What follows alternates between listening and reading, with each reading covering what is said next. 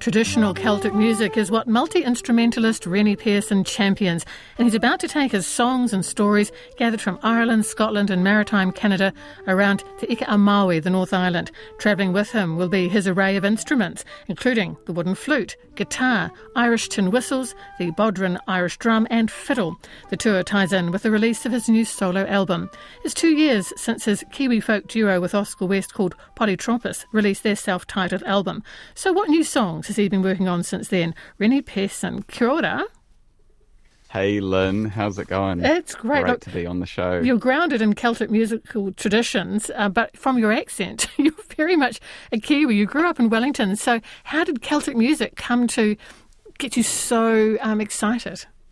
Yes, I am definitely a Kiwi. Yep, born and bred uh, in Wellington there, and uh, yeah, so it, it's it's been a journey for me that started when I was very young. Uh, when I was a when I was a baby, my parents um, they were playing me all kinds of music, but they had a lot of Celtic CDs. For example, um, the music of Altan, which are a fantastic uh, traditional Irish band from the north of Ireland and Donegal. And uh, in particular, one that stood out to me was a guy called Chris Norman, a virtuoso flute player. Uh, and we had two CDs of his and um, my parents used to play play it to me as lullaby music, uh, even though a lot of it was quite fast um, when I was a baby. And uh, yeah, something must have stuck because when I was seven seven or eight years old, I went to see him live when he came to Wellington, and I just remember I remember that that concert so clearly, even though I was so young. I was completely transfixed, and that that very night, I said to Mum, I said, um, you know, I I want to learn to play like that so she dug out her old high school flute and she taught me how to to to uh, make a sound out of it, and that then that was kind of the start of the journey for me. And um, yeah, it was. I just I, it grabbed onto me that music, the rhythms and the melodies, and it, it really never let me go. So many of the musical genre, jazz, country, folk, have expanded their definitions over the years. You know, there's some fusion happening and really broadened. But we're talking, uh, you know, traditional Celtic music. So is that does that have very strongly defined parameters from your perspective? Ah, yeah, that's a really good question, actually. Um, yeah, so there, there's a lot of fusion music out there with with Celtic music, and I actually really enjoy a lot of that as well, and doing some of that too. But um, this particular show is um, is really focused on yeah going back to the roots of the music and that doesn't necessarily mean playing it in a way that is uh, super strict. I mean this music is a living tradition anyway and folk music was always music that was played and enjoyed by the people and it was always shaped by the musicians of the time. So in that sense i'm absolutely shaping it in my own way uh, you know as i'm playing it. So i i like to think i'm not trying to copy exactly what's been done in the past but rather take those uh, examples of great musicians great storytellers uh, and uh, great tunesmiths and you know bring my own voice to them. Uh, but the way that sort of one thing that is quite important to me in this sense is that it's all completely acoustic. Like it's just me uh, and one uh, beautiful condenser microphone just picking up all the mute. So there's no looping or there's no uh, backing tracks or anything like that. Um, it's all uh, absolute. You just you get what I sound like. So the show is um, is very very live and very real. Impressed with all the instruments that you play. I'm not sure if I gave the full list. Oh, I think I think you did. I think you gave. I think you might have missed out the fiddle. Um, but that's one that I usually sneak in at the end if people ask for more. Um, and yeah, but it's also kind of it becomes one of those things uh, once you've got a, a, few under your belt. It like it's the music that that's really what what I do, and the instrument is just another medium. Obviously, they all take um, uh, a lot of a lot of effort to kind of get the fingers under them, but at the end of the day, they're just another voice for musicality. So once the musicality is there, then um, it, it's not like you have to relearn everything from scratch each time. I had this vision of you, Rennie. I mean, perhaps when the world was a bit different, of you travelling around maritime Canada and Scotland, Ireland, and collecting songs and collecting stories because I think you bring to your show songs and stories hand in hand, and that feels right when you're talking about the Celtic tradition. Absolutely. Yeah, the um I love that that vision as well. Yeah, that's that's really cool. And I feel that that in a way I'm doing that except uh, I'm doing it here in New Zealand.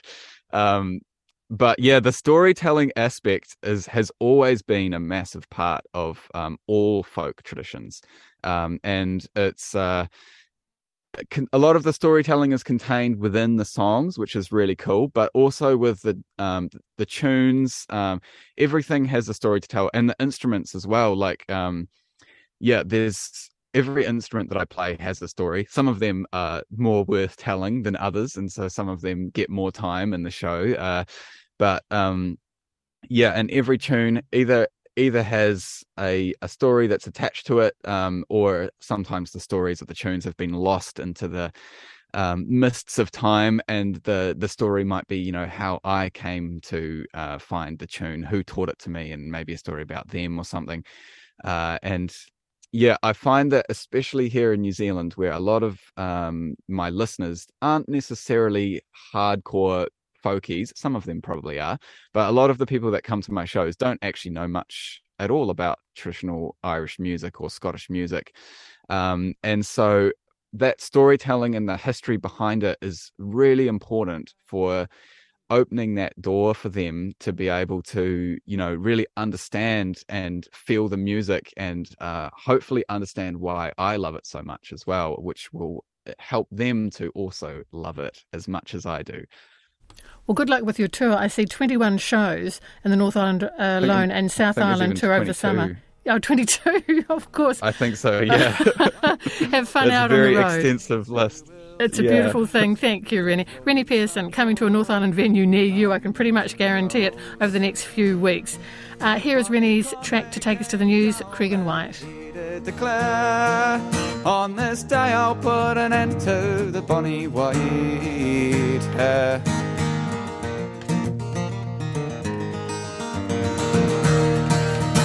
We searched through the lowlands and down through the glens, all among the wild ditches where the white head ends. Till at last coming down, oh, the heather so fair.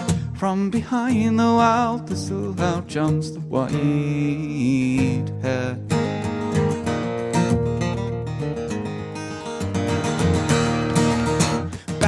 Went his guns, and his dogs he slipped too.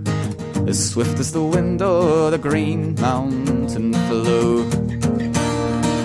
But his dogs soon came back, and it made Bonnie sigh. For he knew that the white had bid him goodbye.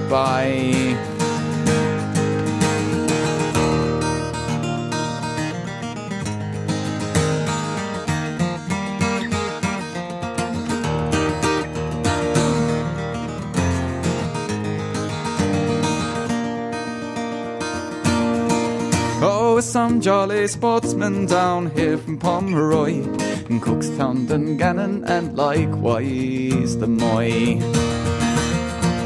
With our pedigree greyhounds, we've travelled from far, and we've come down to Creggan and now find motor car.